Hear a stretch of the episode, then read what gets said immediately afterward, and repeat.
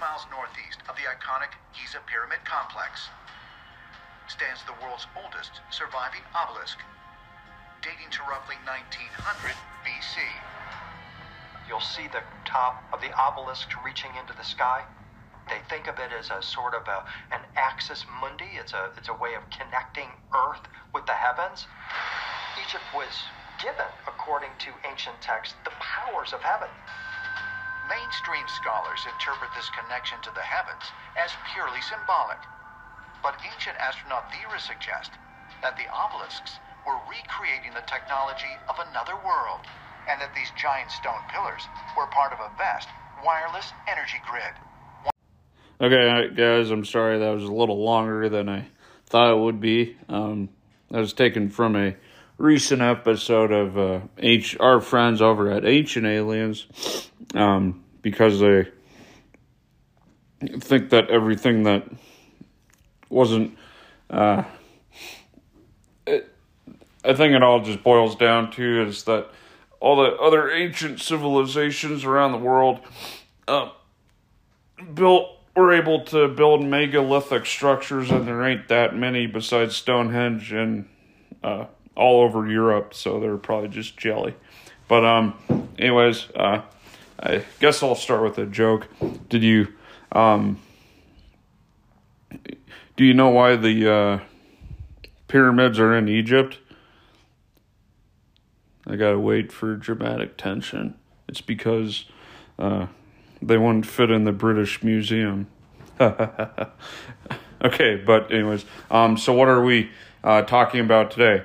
I'm just, I mean, this is going to be a shorter one, but it's just to um, explain that, believe it or not, obelisks are not ancient relics commemorating visitations by ancient aliens. I mean... I, I know that I really had to uh, go out of my way to prove that, but hey, if it's still being pushed on a, like, I just want to look at how many views that had. YouTube. Sorry, really quick. Um, obelisk, ancient aliens. Okay, that short that we just listened to had seven hundred fifty-two thousand views. So, obviously, there's plenty of people, mostly Americans, mostly in a certain southerly direction out of the four that would believe and probably follow ancient aliens and probably eat up the same stuff that... Uh, you hear on the Curse of Oak Island every week where they say, oh, the Templars did it. So anyways, let's start with the beginning. An obelisk is a tall, four-sided, narrow, tapering monument which ends in a pyramid-like shape or pyramidion.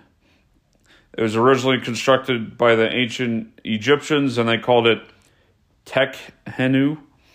Um, the Greeks used the ancient term obeliscos to describe them, and the word passed into Latin and ultimately English. Um, they are of monolithic pr- proportions, and uh, the ancient ones consist of a single stone. Like, um, it's a it's actually a historical s- site, but um, there's a unfinished um, obelisk in. Uh, Where is it? It was in um, finished obelisk. It's in, or it's near Aswan, Egypt, and it's good size one. Um, so most of these were around the uh, Middle East, Orient, or not Orient, but Middle East. Egyptian area. Um, so we kind of have to go culture by culture. Um, obelisks were prominent in the architecture of the ancient Egyptians and played a vital role in their religion, placing them in pairs at the entrance of the temples. The word obelisk um, uh, is of Greek rather than Egyptian origin because Herod Herodotus was one of the first classical writers to describe the objects. A number of them are known to have survived, plus the unfinished ob obelisk. Um, they are now dispersed around the world, and fewer than half of them remain in Egypt. Um, the earliest temple obelisk, still in its original position, is a sixty-eight-foot, one hundred twenty metric ton red granite obelisk of Senusret the First of the twelfth di dynasty at El-Matariya in modern Heliopolis. In Egyptian mythology, the obelisk symbolized the uh, sun god Ra, and during the religious reformation of Akhenaten, it was said to have been a petrified ray of the Aten, the sun disk. Um, is hypothesized by an Egyptologist um, that the shapes of the ancient pyramid and obelisk were derived from natural phenomena associated with the sun, the sun god Ra being the Egyptians' greatest deity at that time. Um, and they are thought to have been connected with the sunrise and sunset. Um, so in Nubia, ancient Nubian kings of the twelfth, twenty-fifth dynasty sought to legitimize their rule over Egypt by constructing Egyptianizing monuments in the Middle Nile region. Historical sources mention that King Piye built at least one ob obelisk, and the obelisk was made of local black granite and was found at the site of Catacol, and it had been cut down to make it into a column, presumably for one of the early Christian churches in the area of Old Dongola. Today, the obelisk is exhibited in the National Museum in Khartoum. It is inscribed with the king's official titulary, Strong Bull, appearing in Dominion, King of Upper and Lower Egypt, Two Ladies, Ruler of Egypt, Son of Ra, P. Anki, uh, what he made as his monument for his father, Amun-Re. So, I mean, that's one thing they'll also skim over on, like, a show like Ancient Aliens, is that the obelisk, you know, just like a victory stele or a pyramid or other stuff, they were either for religious significance or the triumphs of, like, a pharaoh, a king, like they won a battle, or to commemorate the gods or something. I mean, it's not just a sixty-eight-foot tall blank structure. They would carve objects and symbols and religious of religious significance into it. So, yeah. So, then we move on to ancient Egyptian object obelisks in ancient Rome. Around thirty B C E, Rome seized control of Egypt and looted the various temple complexes. In one case, they destroyed walls at the temple of Karnak to haul them out. And there are now more than twice as many obelisks that were seized and shipped out by Rome as those that remain in Egypt. The majority were dismantled during the Roman period over seventeen hundred years ago, and they were sent to different locations.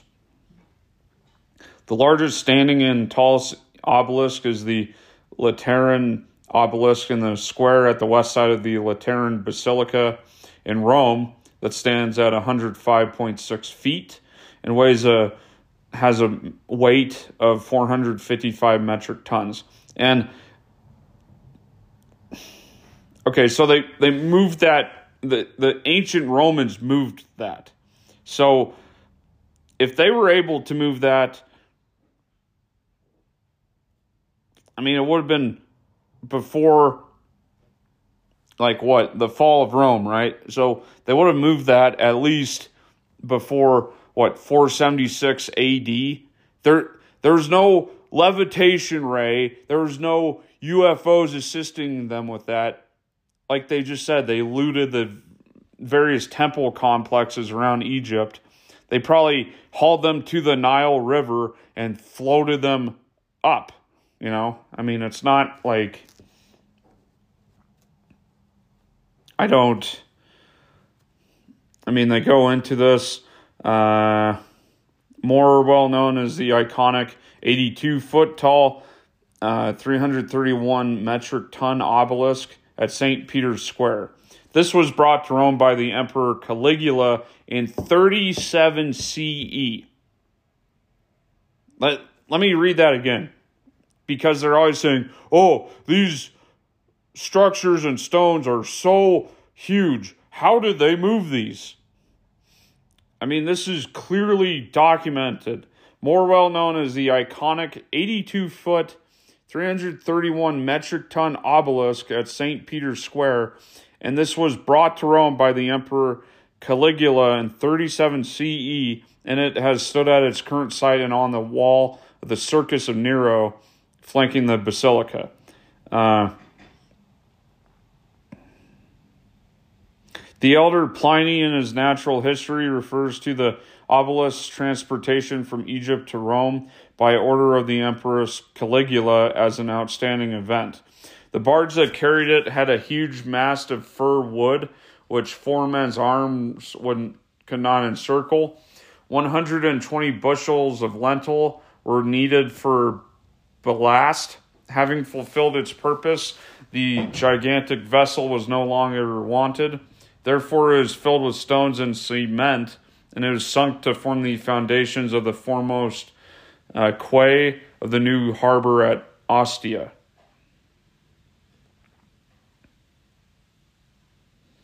Um, a pope was determined to erect the obelisk in front of Saint Peter's, of which the nave was yet to be built.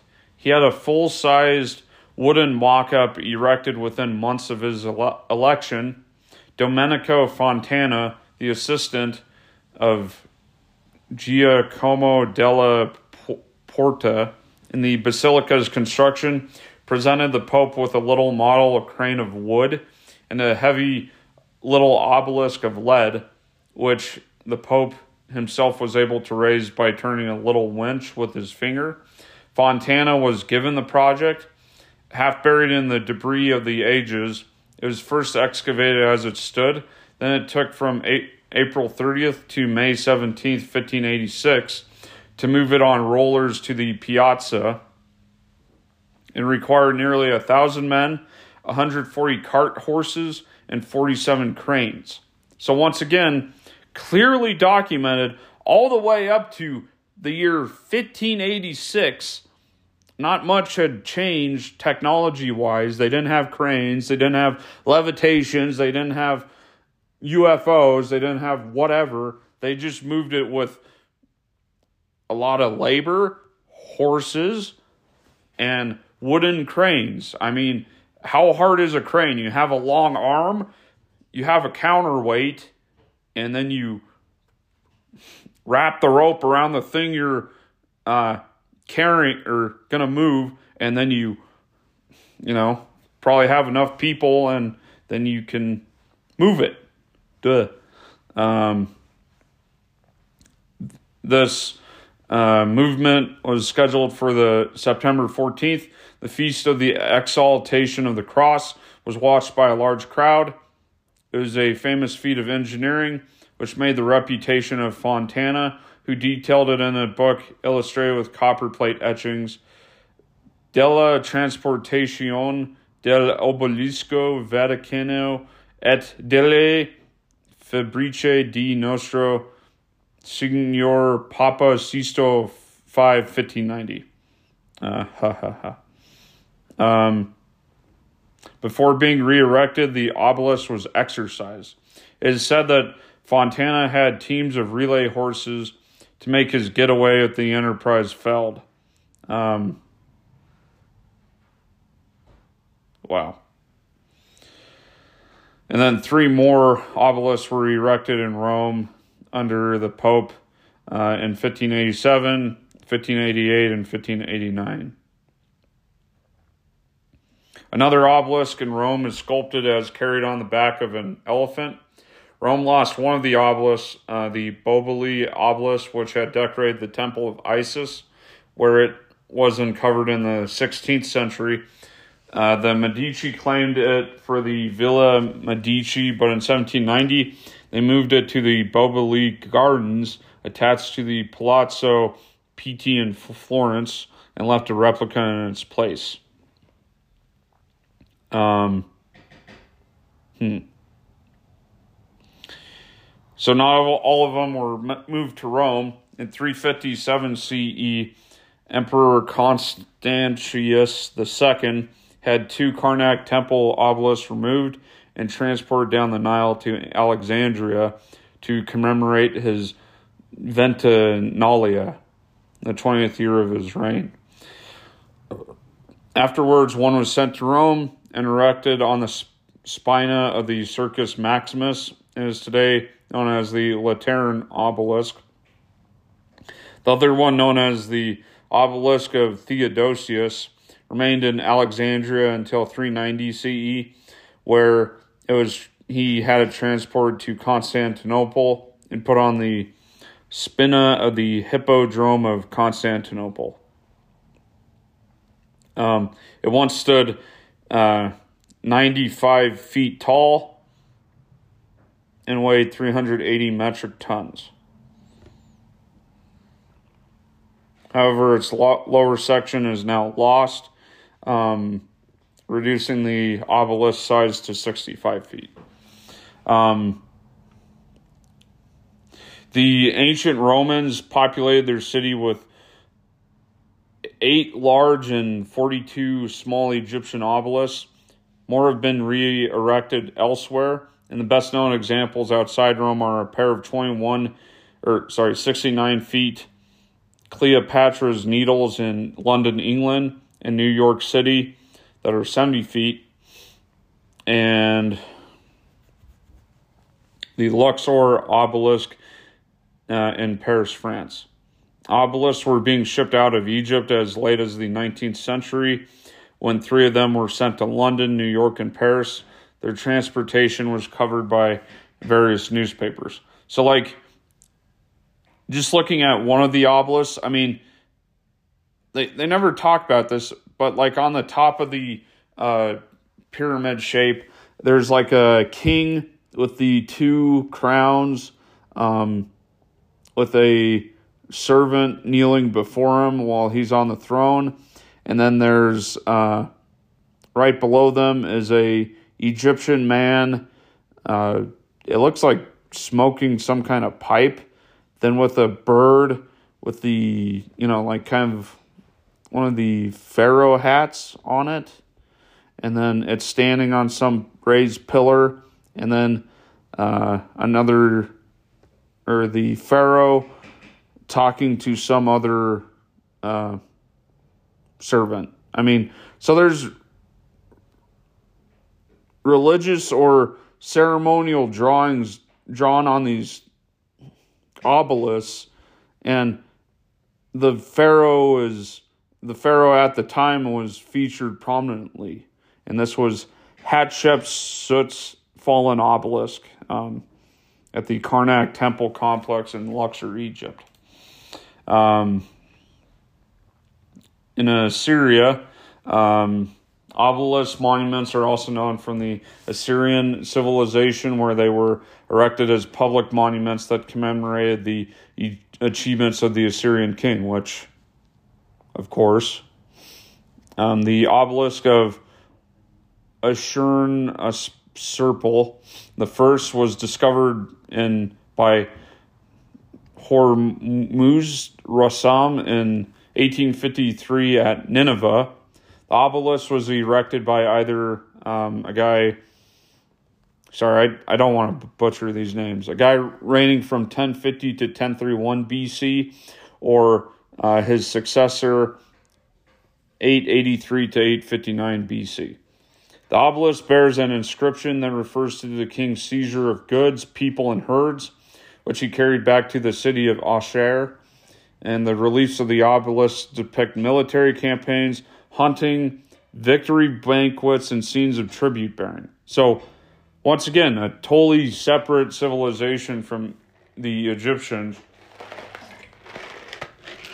These were built to commemorate whatever the king did, like as a victory, just another version of like a victory stele. Um, the Rassam obelisk, named after its discoverer, was found at the citadel of Nimrod. Nimrud.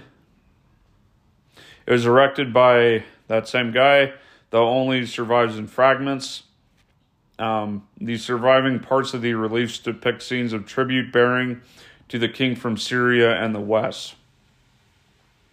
The Black Obelisk was discovered by Sir Austin Henry Layard in eighteen forty-six on the citadel of Calhu. It was erected by Shalmaneser the third, and the reliefs depict scenes of tribute bearing as well as the depiction of two subdued rulers, Jehu the Israelite and Sua the Gilzanian, making gestures of submission to the king.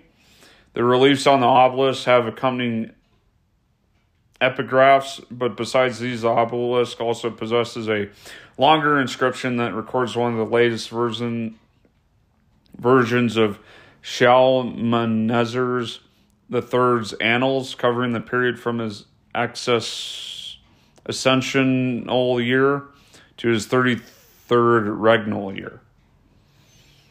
Uh, the broken obelisk that was also discovered by Rassam. Uh, only the top of the obelisk has been reconstructed in the British Museum. The obelisk is the oldest recorded obelisk from Assyria, dating to the eleventh century B C. So uh, there's some in Ethiopia. Uh, a number of obelisks were carved in the ancient kingdom of Aksum of today northern Ethiopia. There's a sixty-nine foot one called King Azena's Stele. Um, the seventy-nine foot tall obelisk of Aksum, it was carved around the fourth century C E. Um, it, was, it collapsed and broke into three parts. Um, ironically, in, it broke into three parts. In these conditions, it was found by Italian soldiers in nineteen thirty-five after the Second Italo-Abyssinian War, looted and taken to Rome in nineteen thirty-seven, where it stood um, in the Piazza di Porta Capena. Italy signed a nineteen forty-seven U N agreement to return the obelisk, but did not reaffirm its agreement until nineteen ninety-seven. After years of pressure and various controversial settlements, in two thousand three it made the first steps towards its return, and in two thousand eight it was finally re-erected. The largest known obelisk, the Great Stele at Aksum, now fallen, uh, stood for or stood at one hundred eight feet high, and uh, it weighed five hundred twenty metric tons. Wow. And that is one of the largest single pieces of stone ever worked in human history. Wow. So the largest is either at Baalbek or the Ramesseum. Uh, so these were... Uh, da, da, da, da. They were used to mark graves and underground burial chambers. The largest of the grave markers... or for royal burial chambers, and were decorated with multi-story false windows and false doors, while nobility would have smaller, less decorated ones. While there are only a few large ones standing, there are hundreds of smaller ones in, quote, stele fields.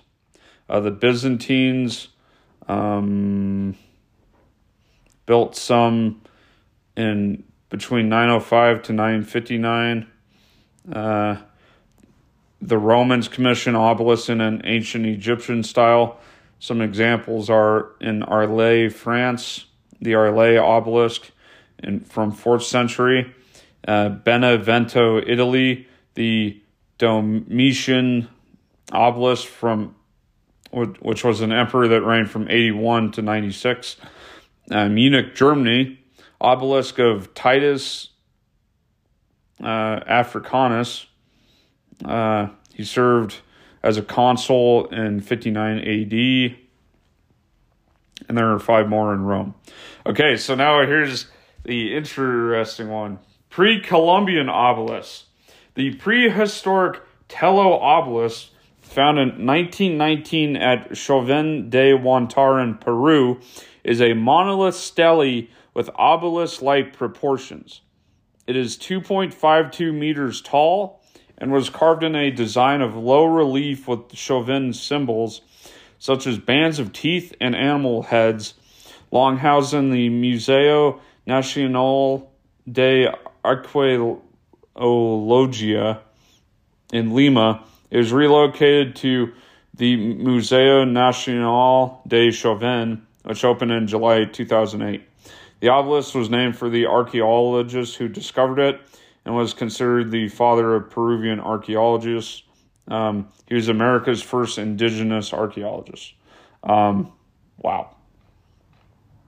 I I wasn't sure if there was uh, any obelisk in pre-Columbian contact America. But, um, wow. I mean, it... It looks like it's covered in like Maya or, you know, Mayan kind of uh, stone carvings. It, it isn't that tall, but it, it's probably, I don't know, five or ten feet at a time. Yeah, it's really cool. Um, I mean, you can see,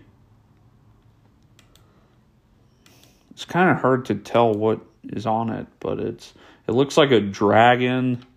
And then like, there's one side where it's, it looks like a crocodile guy. I mean, you can see his hand and then his face, but uh, I don't know. It's like he's holding something. Uh, I, that that's my problem with uh, like Mayan art. Uh, it's very hard to kind of tell what the it's actually depicting because it's so stylized. I mean, I love it. It's just it's very hard to tell what uh, it's is on it. But basically, if you just listen to like Ancient Aliens, they just kind of wax and wane about how the obelisks are like ancient communication towers or some nonsense. But to me, it's a lot more interesting to, like, I didn't know that the, I mean, I knew the Romans, like, had conquered Egypt, obviously, but I didn't know that they had, like, ripped down obelisks and transported them to Rome. Because, like, that's one of the main arguments for Ancient Aliens all the time is, how did they build this? How did they move them? And, like, here's a perfect example of, well, here's how they moved them. You know, here's how they tore them down and moved them somewhere else. I mean, think about it. They moved from Egypt all the way to Rome. I mean, that's quite a distance. So, I, I don't know. Anyways, thanks for listening to me rant, ramble for about half an hour. Uh, hope you have a good week. Bye.